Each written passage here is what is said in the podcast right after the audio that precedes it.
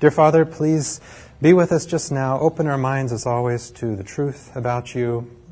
And really, the whole Bible, as we've discussed it thus far, is a story which concludes with your death, resurrection, and the early Christian church. and now, as we come to people like Paul, Peter, John, who've tried to interpret what it all means, please help us to come to a closer understanding, especially of, of who you are and uh, what we can do to come closer to you. Amen. well, I thought it was uh, instructive actually to remember uh, how it worked in, during this time when Paul would write a book. And now we have you know so many Bibles sitting around in every home, but of course back then everyone didn't have a scroll in their home and they could just open up and read the Bible whenever they wanted to.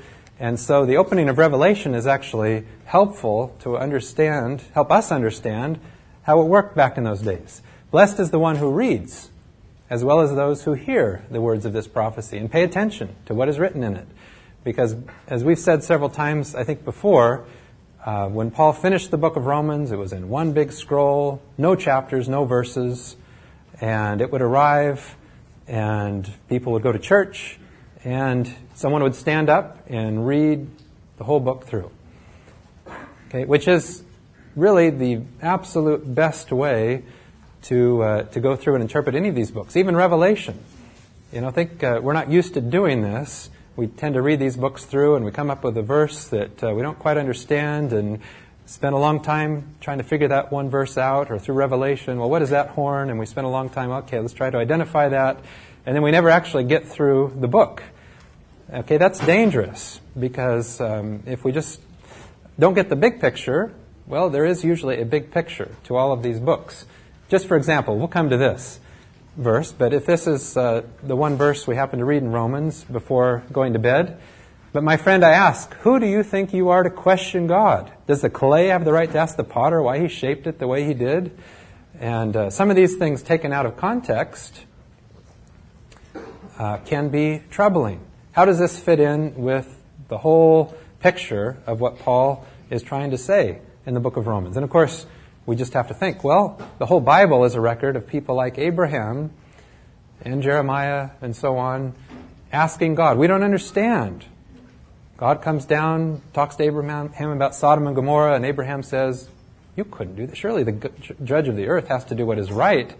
So, can we question God? I mean, yes, all the way through. So, what does this mean? And uh, again, we have to fit this in the context of the point that Paul is trying to make. All right, so the book of Romans opens up from Paul, a servant of Jesus Christ, called to be an apostle and appointed to spread the good news of or the good news about God. And we've defined at every chance the good news as it comes up, which we did last time in Acts, that the good news is about God. Good news is that God is kind, gracious, all of those things. And this is Paul's mission. God had already promised this good news through his prophets in the Holy Scriptures. This good news is, it's about a person. This good news is about his son, our Lord Jesus Christ. And the good news is about Jesus because what would we really know about God if we didn't have Jesus, God in human form? So the good news is about what Jesus revealed about what the Father is like, about what God is really like in character. And so Paul goes on to describe that Jesus, in his human nature, was a descendant of David. In his spiritual holy nature, he was declared the Son of God. So Jesus, the God man, God in human form. And so, after some introductory comments, this is really the key, this is the heart of Romans. Th- these two verses here describe Paul's whole thesis, and the rest of the book is really just expanding on this concept here. So I want to make sure that, that we get this, uh, understand this. Where he says, uh, I am not ashamed of the gospel, the good news, for it is God's power for salvation. So, what is God's power for salvation? It's the gospel, the good news. The good news, as we can show in so many places, is about what God is like. God is like Jesus. Now, how is that God's power for salvation? Well, we have to talk about this. It's the power for salvation to everyone who believes, to the Jew first, and also to the Greek. For the righteousness of God is revealed in the gospel. Doesn't that just reinforce what we just said? What is the gospel about? The righteousness of God is revealed in the gospel. What does that mean, the righteousness of God? Jesus revealed what God is like. God is righteous. God is all of these other things. But this is a description, a character description of God. And this is what was revealed by Jesus. So for the righteousness of God is revealed in the gospel, is saying the gospel reveals the kind of person that God is. And guess what? That understanding, that is the truth that sets us free. Again, it's the gospel, this power, which is really the love of God, what is revealed about how loving, how kind, how good God is. That is God's power ultimately to win us. We've said so many times miracles, physical might and power, all of that, um, again and again and again. It just seems like that, that has relatively little effect the ultimate way that God has to win us is through this great unconditional love, which ultimately was poured out in Jesus. That is God's power for salvation. And we'll notice here the word salvation. What does that sound like? Uh, you put on a wound a salve. Um, salvation, we can think here, well, this is our ticket to heaven, but uh, and, and this is true in a sense, but really it is for our healing, for our restoration. Uh, the word means uh, literally unbroken, to be healed. So the great love of God, which is poured out into us as we understand all of this and we come closer and closer to God, this is God's power not only to save us eternally, but also to change our own hearts and minds, to heal us. Okay, but notice here, this righteousness that is revealed about God, God's power, now, what comes out of that? When you come to see, boy, God is really like this, I love and admire that. Well, what does that stimulate? Trust. From faith to faith, just as written, the righteous by faith will live.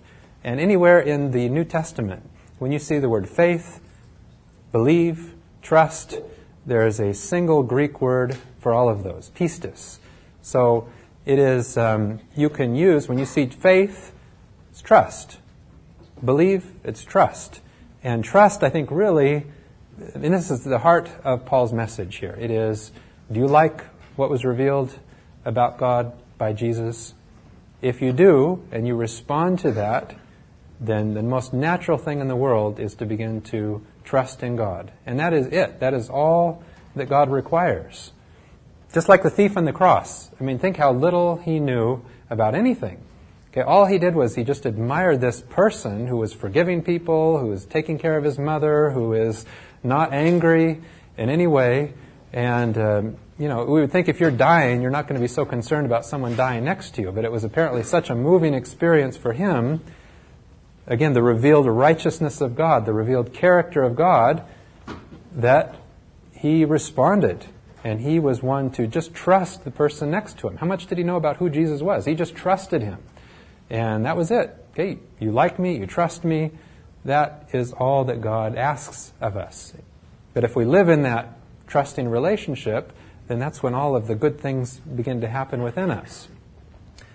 Okay, so I want to just give some other, because there are different ways of translating this verse, but I like how the NIV does it. For in the gospel, what's in the gospel? A righteousness from God is revealed or in the New King James, for in, for in it, the gospel, the righteousness of God is revealed. The character of God is ultimately what the gospel is all about. Okay, how does this work here? It, this is God's power for salvation. And Paul later on in Galatians would say, For in Christ Jesus neither circumcision nor uncircumcision counts for anything, but only faith activated and energized and expressed and working through love. So again, it is the love of God, the character of God. This is the activating, energizing force that begins to work within us. And it is the most natural thing in the world when you come to see God to be this way, enter into this relationship, to trust Him. That love is what then stimulates all of the change within us.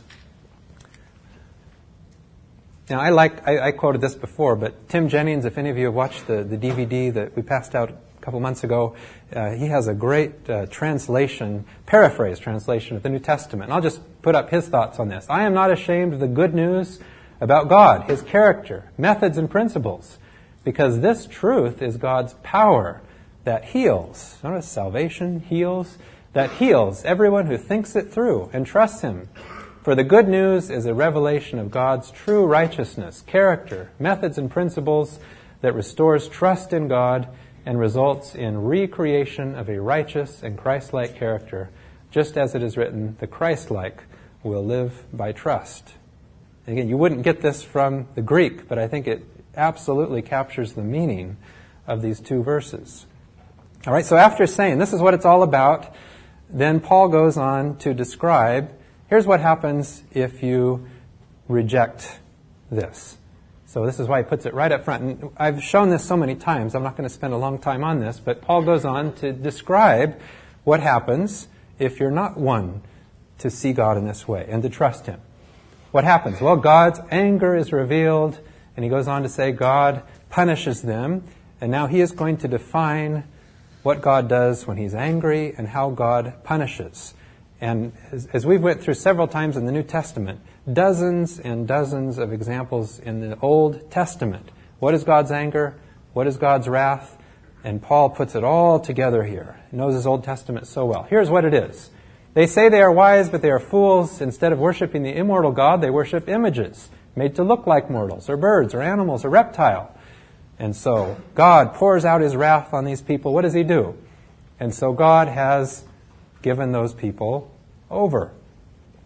Okay, he does everything that he can for them, but he does not restrict their freedom. He will let them do what they want to do. He gives them up, gives them over. This is God's wrath. notice what they do. They exchange the truth about God for a lie. That is the underlying fundamental thing. They exchange the truth about God for a lie. This is this, the, the center, again, the gospel, the good news, it is at the center what God is like in character. That is what we have to respond to. They worship and serve what God has created instead of the Creator Himself. Because they do this, again, what does God do? He's done everything possible. He gives them over to do what they want to do. And again, because those people refuse to keep in mind the true knowledge about God, they reject that God is like this kind, gentle, humble, so on. What does he do to them? He gives them over to corrupted minds. Now, what happens when God gives people up? He can't win them, and they have corrupted minds. And then Paul has this description. They're filled with all kinds of wickedness, evil, greed, vice. They're full of jealousy, murder, fighting, deceit, and malice. They gossip. Gossip. It's interesting that gossiping makes the list here. Uh, they speak evil of one another. They are hateful to God, insolent, proud, and boastful. They think more ways to do evil. They disobey their parents. They have no conscience. They do not keep their promises, and they show no kindness or pity for others. Okay, so Paul first of all describes people that go into complete rebellion. This is what God will do to someone who goes into complete rebellion. And this is the natural result, the character change that happens when God can do no more and when there is a separation that occurs. Okay, but now Paul turns his focus to his Jewish audience. And the book of Romans really is meant to win the Jews over. So he describes it this way These people are on a dark spiral downward.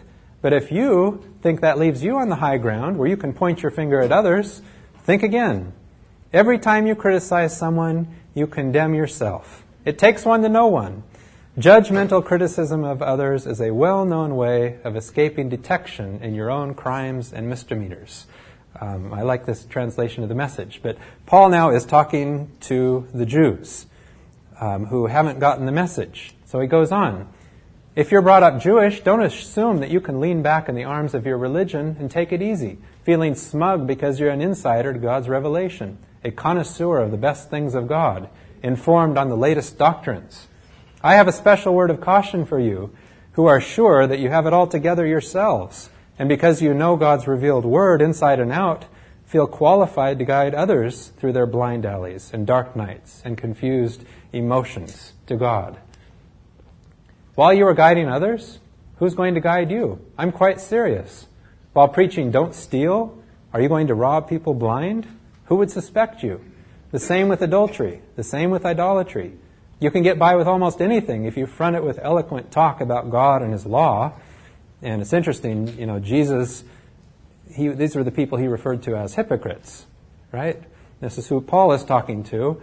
Um, I found it interesting that the word hypocrites, at least in ancient times, is not a bad word at all. Um, hippo just means under, and the last part of the word, word means a mask. So literally, it is an actor, one who pretends. And these people talk about God and the law, but deep down are uh, rotten to the core. So the line from Scripture, it's because of you Jews that the outsiders are down on God. And they really let him down and uh, betrayed his uh, reputation. All right, so Paul now is talking to the Jewish people. And uh, I'll just skip ahead because so much of this is him trying to communicate with these people who rejected Jesus. And he would say later in Romans 10 Dear brothers and sisters, the longing of my heart and my prayer to God is that the Jewish people might be saved. I know what enthusiasm they have for God, but it is misdirected zeal, for they don't understand God's way of making people right with Himself. Instead, they are clinging to their own way of getting right with God by trying to keep the law. They won't go along with God's way. And if we wonder sometimes why does Romans have so much uh, legal metaphors and uh, ways of explaining things, who's Paul trying to reach all the way through here? It is people who are working very hard to get right with God by keeping the law. And that can be a discouraging thing. So he's trying to reach these people. All right, now, in the middle of this, after saying, okay, here's what happens if you rebel, and now you Jewish people have reject, rejected Jesus, let me tell you something. Now there is a very, very stunning uh, passage here in Romans 2 about the Gentiles, the heathen. The Gentiles who do not have the law, but whenever they do by instinct what the law commands, they are their own law, even though they do not have the law. Their conduct shows that what the law commands is written on their hearts. Their consciences also show that this is true, since their thoughts sometimes accuse them and sometimes defend them. And so, according to the good news I preach, this is how it will be on the day when God, through Jesus Christ, will judge the secret thoughts of all. I want to come back to this last part because I think this is very critical. But what is Paul just saying here? The heathen who know nothing of the law, know nothing about Jesus, but yet, what have they responded to? Um, well, conscience. They've responded to God in other ways, and they have the law written on the heart, meaning, hey, they love others. They're kind. They're good people. Though they don't know all of the things perhaps that we know, God accepts those people. And it must have been a, a contrast here as he's saying, hey, you Jews, you know the Bible inside and out. Uh, you know so many things that God gave, but yet, look, you know, you just killed the Son of God. And now the heathen here, he's saying, hey, some of the heathen even have the law written on the heart. It's amazing. And he would go on to say, For he is not a real Jew who is only one outwardly and publicly, nor is true circumcision something external and physical, but he is a Jew who is one inwardly. And true circumcision is of the heart, a spiritual and not a literal matter. So, what God really wants is a change on the inside. Now, just on this verse, because this is, um, well, how do I say this? Uh, this idea that some people who know nothing of Jesus, but yet they've responded to God in some way, that these people uh, are actually saved. This, of course, is, uh, stimulates a lot of debate and controversy. If you do a Google search here on C.S. Lewis, you'll find a number of people quite upset with uh, C.S. Lewis. And I, I posted this. Uh, uh, this is actually discussed at, at the on the DVD that that some of you have. But there's this quote at the end of the Narnia uh, books of the Narnia series, where C.S. Lewis describes a person who has been following a heathen god named Tash. All right, and um, not Aslan, of course, who represents Jesus. And so he arrives, so to speak, in the kingdom to discover that here he is with Aslan. And uh, I'll just read the description here. But I said, Alas, Lord, and the man is talking, I'm no son of thine, but the servant of Tash. And he, Aslan, answered, Child, all the service thou hast done to Tash, I account as service done to me. Then, by reason of my great desire for wisdom and understanding, I overcame my fear and questioned the glorious one and said, Lord, is it then true, as the ape said, that thou and Tash are one? The lion growled so that the earth shook, but his wrath was not against me, and said, It is false, not because he and I are one, but because we are opposites. But notice, I take to me the services which thou hast done to him. For I and he are of such different kinds that no service which is vile can be done to me, and none which is not vile can be done to him. So, in other words, this individual, though perhaps calling God here by the wrong name, but yet, notice, if, if something is done really with the right motive, that would be still responding to God, though we might be calling our God by the wrong name. For it goes on, Therefore, if any man swear by Tash and keep his oath for the oath's sake, it is by me that he is truly sworn, though he know it not. And it is I who reward him. And if any man do a cruelty in my name, then though he says the name Aslan, it is Tash whom he serves. And how many people in human history have claimed the name of Jesus? We trust in Jesus, but yet those were the people that burned the martyrs at the stake, and so on. So the spirit with which it was done, even using the right name for God. I mean, it was the people at the cross right? Who were doing all the external things, calling God by the right name, and crucified Jesus. So, anyway, this C.S. Lewis description of someone arriving to find out, uh, hey, I'm, I was expecting to meet Tash, and here I'm meeting Aslan, but the person was really responding to Aslan, so to speak, all along. And for those of you that are uh, Seventh day Adventists, uh, I just put this up here as a very uh, perhaps a liberal quote, but let me just read this from Ellen White who is thought perhaps to be a bit of a strict fuddy-duddy. But this, this quote is very liberal here. Those whom Christ commends in the judgment may have known little of theology. This comes right out of Romans 2. But what have they done? They've cherished his principles. What are God's principles? Love others. Be kind even to our enemies. They've cherished those things. Through the influence of the divine spirit, they've been a blessing to those about them, about them. Even among the heathen are those who've cherished the spirit of kindness. Before the words of life had fallen upon their ears, they have befriended the missionaries, even ministering to them at the peril of their own lives. Among the heathen are those who worship God ignorantly, those to whom the light is never brought by human instrumentality, yet they will not perish. I mean, how gracious is our God here? Though ignorant of the written law of God, they've heard his voice speaking in nature. Now, this is interesting. They don't know Jesus, but who is the God of nature? I mean, it is Jesus. So these people really are responding to Jesus, though they've never heard of him. And they've done the things that the law required. Their works are evidence that the Holy Spirit has touched their hearts and they are recognized as the children of God. Okay, that's again straight out of Romans. Now, does this mean that we shouldn't go throughout the world and tell people about Jesus?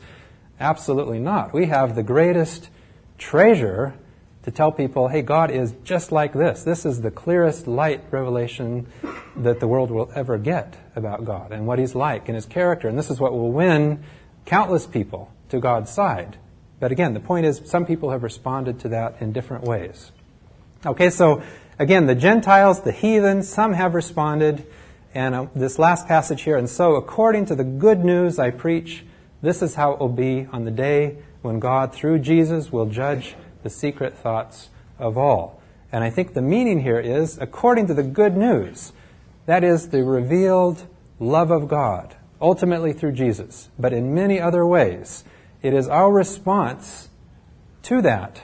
Have we become kind people based on what we know God to be like? It is based on our response to that good news that determines everything. Heathen, whoever. God has revealed himself in many ways. And for some people, it may just be through nature, but they've come to believe that God is good and they are kind to other people. And uh, those kinds of people God uh, can work with when they arrive in heaven. All right, so now after going through all of this, Paul now expands on this concept about God's goodness and our response and trust to that. So I want to go through this passage in some detail. This is in Romans 3. For no one is put right in God's sight by doing what the law requires. What the law does is to make us know that we have sinned. That is a great description of the law. If we want to use a medical uh, illustration, um, it would be like, well, a patient who is uh, smoking four packs of cigarettes per day and drinking, um, you know, vodka around the clock. And the patient feels fine. And, well, we come along and let's do some testing. And we reveal uh, maybe a CT of the chest that shows cancer. Or, uh, you know, we actually show the patient, look, this way that you're headed is leading to a horrible, devastating consequence. And that is what the law is for. That is what our conscience is for. It is to reveal to us when we are completely going in the wrong way. Now, how do we respond to that? Um, if uh, you know you found out, boy, I've got a, a spot on my lung from smoking, okay, revealed by the law, so to speak, do we then get the scalpel out and ourselves try to cut it out? Okay, that doesn't work, obviously. So our choice here at this point, once the law has revealed to us, our conscience has revealed to us how we are completely out of harmony with the God of love, our choice is either to do it ourselves or just to turn to our heavenly physician and uh, to allow him to heal us. So Paul goes on. But now, God's way of putting people right with himself has been revealed. This is what we want to know.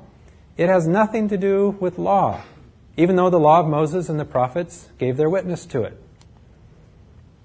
God puts people right through their faith in Jesus Christ. Again, trust, faith, same thing. This is how God puts people right. Do you trust in Jesus? What was revealed about God by Jesus?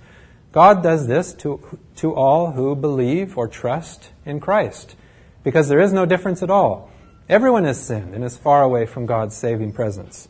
But by the free gift of God's grace, all are put right with Him through Christ Jesus, who sets them free. What sets us free? The truth will set us free. Truth about God. Paul goes on, and now here's the, uh, the difficult verse in this passage. But what has been the point so far? Everything is about trust. If we trust God, that's it. That's good. That's all that God asks of us. Now, verse 25 God offered him so that by his blood he should become the means by which people's sins are forgiven through their faith in him. God did this in order to demonstrate that he is righteous. And I know this has come up before, but since there's a lot of discussion uh, about this verse, what I have underlined here, the means by which people's sins are forgiven, this is a, a single word. Okay, because we want to know what this word is. Now, the King James translates it this way Whom God has set forth to be a propitiation through faith in his blood. Now, of course, Paul didn't use the word propitiation. That is a Latin translation of a Greek word. So we want to go back and say, okay, what is, what's the Greek word here, which is translated propitiation or the means by which people's sins are forgiven? And the word is hilasterion, which means the lid. The lid of the covenant box. Remember, there's a three inch layer of gold. And so Jesus literally became the lid. Okay, and so we want to know what does that mean? How is that involved? The whole description here is about God winning us to trust. And notice, God did this. Why? To demonstrate that He is righteous. Okay, what's the meaning? Well, way back in Leviticus, we talked about the sacrificial system. And out in the outer court, there's the brazen altar, the bronze altar, which represents the rebellious heart and mind. And the sacrifice is done out there, the blood of course, is applied. The, the blood which we are to ingest, internalize, is the truth about God. That wins us. We're converted. And so then we go into the holy place. Again, our, our goal is to come face to face with God, who is the, they're the Shekinah glory in the most holy place. So in the holy place, now there's the altar of incense. And that blood is continually applied to the horns of the altar.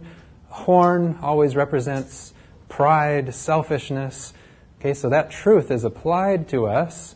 All right, and now we're in the holy place. We're communicating with God, this, the incense. And then finally, in the most holy place, the Ark of the Covenant, which is separated from the Shekinah glory by the lid. Okay, so what actually happened at that lid? Well, here are some other uh, translations of this verse. God showed that Christ is the throne of mercy, where God's approval is given through faith in Christ's blood. and I think, you know, Luther translated this, which into the English is the mercy seat, that lid. What really happened there? I think the best word would be we are reconciled by what happened. And Paul uses this so many other, in so many other places to describe what happened at the cross. God made us his friends at the cross. He reconciled us to him. And this is to bring us close to God, bring us face to face with God. And here in God's Word, where God's approval is given through faith in Christ's blood. And the net version, God publicly displayed him at his death as the mercy seat, directly from Luther there. Accessible through faith. This was to demonstrate his righteousness. Again, why did Jesus come? Why did he die? It was to demonstrate the righteousness, the goodness, the love of God. And ultimately, that was revealed at the cross. And I'll put here again, I like Tim Jennings' version of this. God presented Jesus as the way and means of restoration through trust, established by the evidence of God's character revealed when Christ died. He did this to demonstrate his righteousness and goodness. So again, so many times we can take one verse out of the Bible and build a whole, I mean, you can build any picture of God you want out of the Bible. A God who is angry and who needs to be appeased. But just when we take this passage, these 10 verses, the whole thing, eight times, Paul says, trust, trust, trust, trust. That's what God wants. Three times he says Jesus came to reveal his righteousness, his goodness. And so this, this one little word in here should not be taken out of context to make God as an angry person whose wrath needs to be somehow assuaged by blood. We read the rest of the passage, which emphasizes the point made before. In the past, he was patient and overlooked people's sins, but in the present time, he deals with their sins in order to demonstrate his righteousness. There it is again. In this way, God shows that he himself is righteous, the third time, and that he puts right everyone who believes, who trusts in Jesus. What then can we boast about? Nothing. And what is the reason for this? Is it that we obey the law? No, but that we believe, we trust. For we conclude that a person is put right with God only through faith, trust, and not by doing what the law commands. I mean, how many times does Paul uh, have to say it here? Or is God the God of the Jews only? Is he not the God of the Gentiles also? Of course he is. God is one, and he will put the Jews right with himself on the basis of their faith. And he will put the Gentiles right through their faith. Does this mean that by this faith we do away with the law? No, not at all. Instead, we uphold the law. Okay, we agree the law is right in, um, in how it has condemned us, in a sense, and, and how far apart we are. That's not how we're saved, though. We're saved by a trusting relationship with Jesus. Well, we don't stop. The next verse, Romans 4 1. Paul is now going to give an example of this righteousness by faith, this being right with God through trust in Him. And here's his example. What shall we say then of Abraham, the father of our race? What was his experience? If he was put right with God by the things he did, he would not have something to boast about, but not in God's sight. The scripture says Abraham believed God, he trusted God, and because of his faith, his trust, God accepted him as righteous. So this is his now his example of everything I've just been telling you. Abraham, of course, was called God's friend. He knew God. Look at the way he talked with God so many times, and he trusted him. And that's why Abraham is the father of us all, because this is, this is what God wants more than anything. So he goes on. For we have quoted the scripture Abraham believed God, and because of his faith, God accepted him as righteous. When did this take place? Was it before or after Abraham was circumcised? It was before, not after.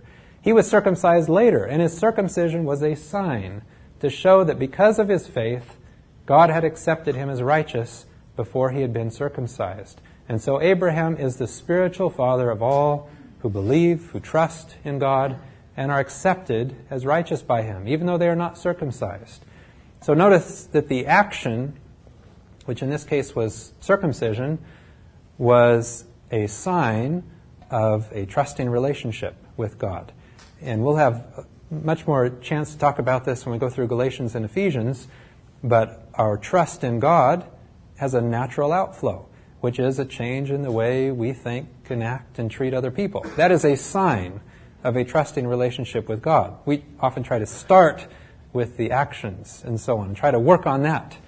Uh, really, all we're supposed to work on is our trusting relationship with God and that we have a true knowledge of what God is like.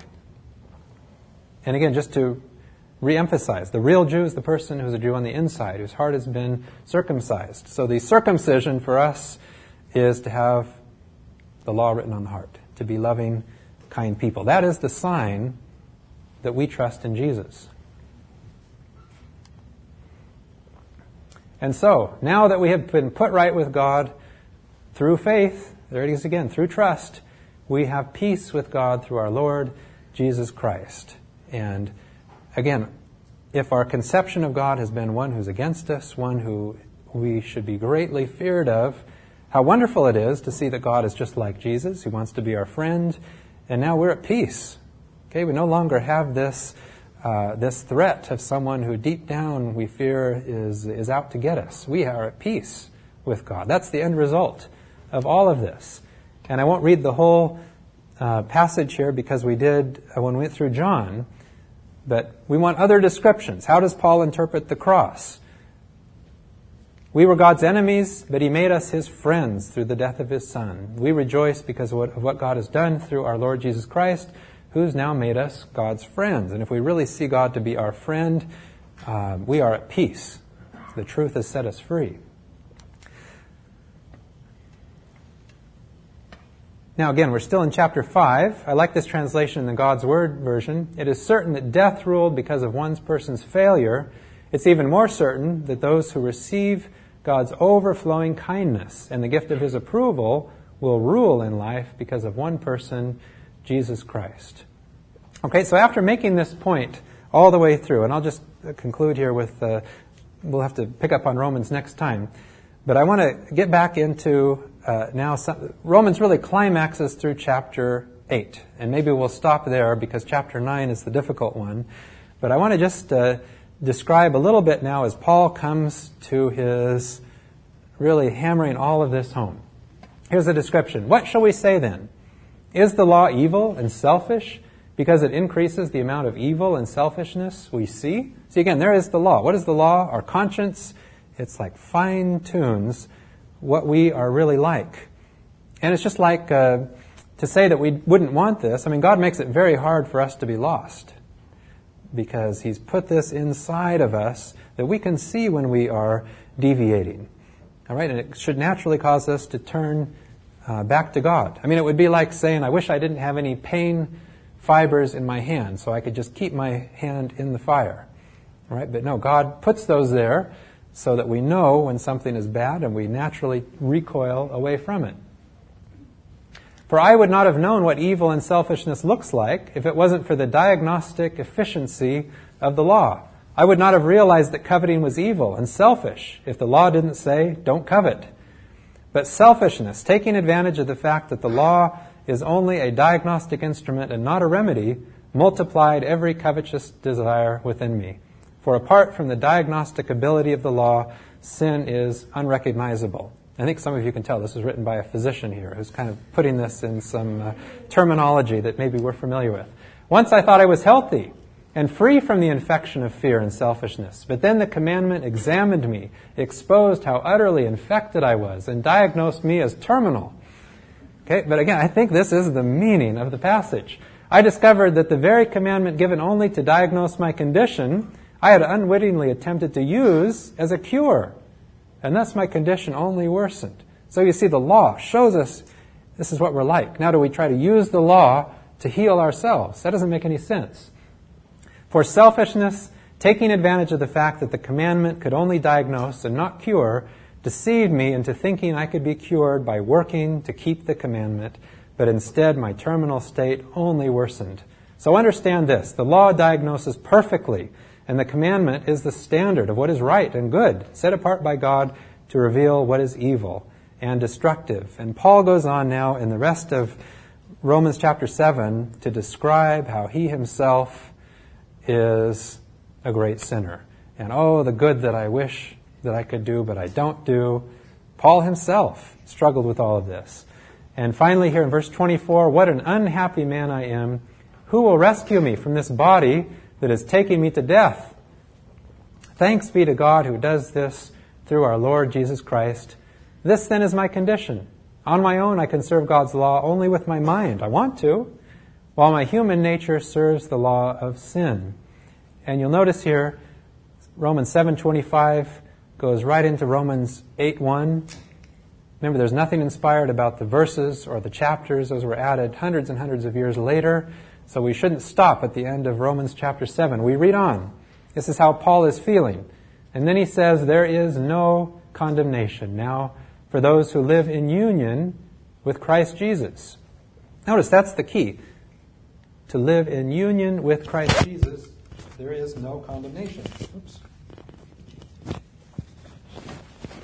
Because what is this saying here? This is just like the woman caught in adultery who was, um, I mean, look how she felt. There she is being condemned by those men, and Jesus comes along and says, I don't condemn you.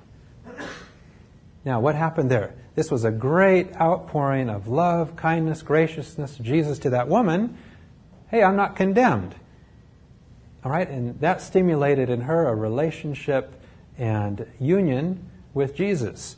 All right, so it is, we realize, I think, eventually, as we feel like Paul, and this, this is so often the case as we come closer and closer to God, the true light what do we see in ourselves as we come closer to God? Our defects of character, which maybe we weren't aware of, but as we come closer to God, they become magnified. And we see things there that we didn't even realize were there. Okay, so it's a natural thing of coming closer and closer to God that we see in turn the darkness that is within ourselves. And the remedy here is to realize that our God does not condemn us. He loves us, and He doesn't want us. Okay, now don't spend too much time looking at yourself because that's a very, very depressing thing. And so, what I want you to realize here is there's no condemnation. And be in union with me.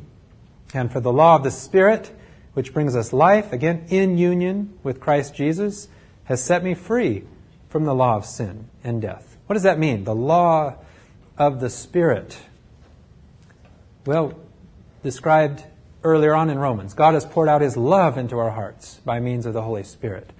Okay, let's not just look at our own character flaws, because that will get us nowhere. We should instead be looking to how good our God is, and what will He do? He will pour out His love into our hearts.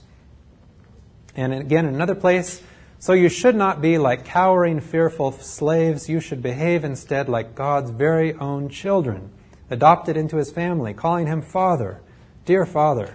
For His Holy Spirit speaks to us deep in our hearts and tells us that we are God's children. Okay, this is how we heal, which is we turn to God, our heavenly physician, we trust Him, we love Him, we realize that He calls us His children, and we have that relationship with Him. Let's not spend too much time becoming depressed about how we are. And so, Paul then, as a last slide, this is the key point that he's coming to. And this is the Phillips translation, which is, which is really good. In face of all this, what is there left to say? If God is for us, who can be against us? He that did not hesitate to spare his own son, but gave him up for us all, can we not trust such a God to give us with him everything else that we can need? Who would dare to accuse us, whom God has chosen? The judge himself has declared us free from sin. Who is in a position to condemn? Notice, who is in a position to condemn? Only Christ. And Christ died for us. Christ rose for us. Christ reigns in power for us. Christ prays for us. Now, really, here, what Christ does in most translations is Christ intercedes for us. But remember, what is intercession? Intercession is to bring us closer to God. Christ is our intercessor. Christ is God. God is the one who intercedes and brings us to the Father. So, can anything separate us from the love of Christ? Can trouble, pain, or persecution?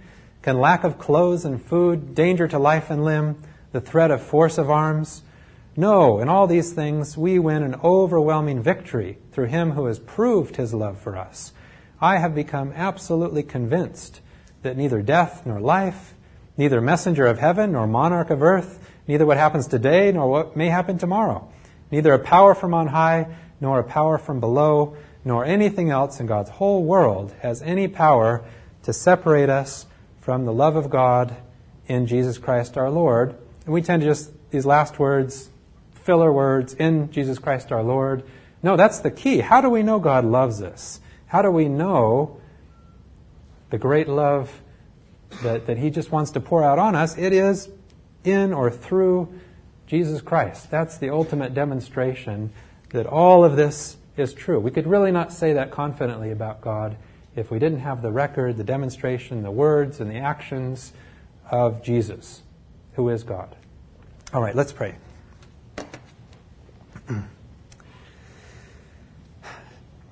Dear Father, this would seem to be such a good conclusion that Paul has come to that uh, really things are, are quite simple at their most basic level, that we come to believe how good, kind, gracious, even humble the all powerful God of the universe is, and that we come to admire that. We put our trust in you, and that we stay in this trusting relationship with you. And uh, we trust that in this process that you will use us to reach others with the goodness of your own character. Amen.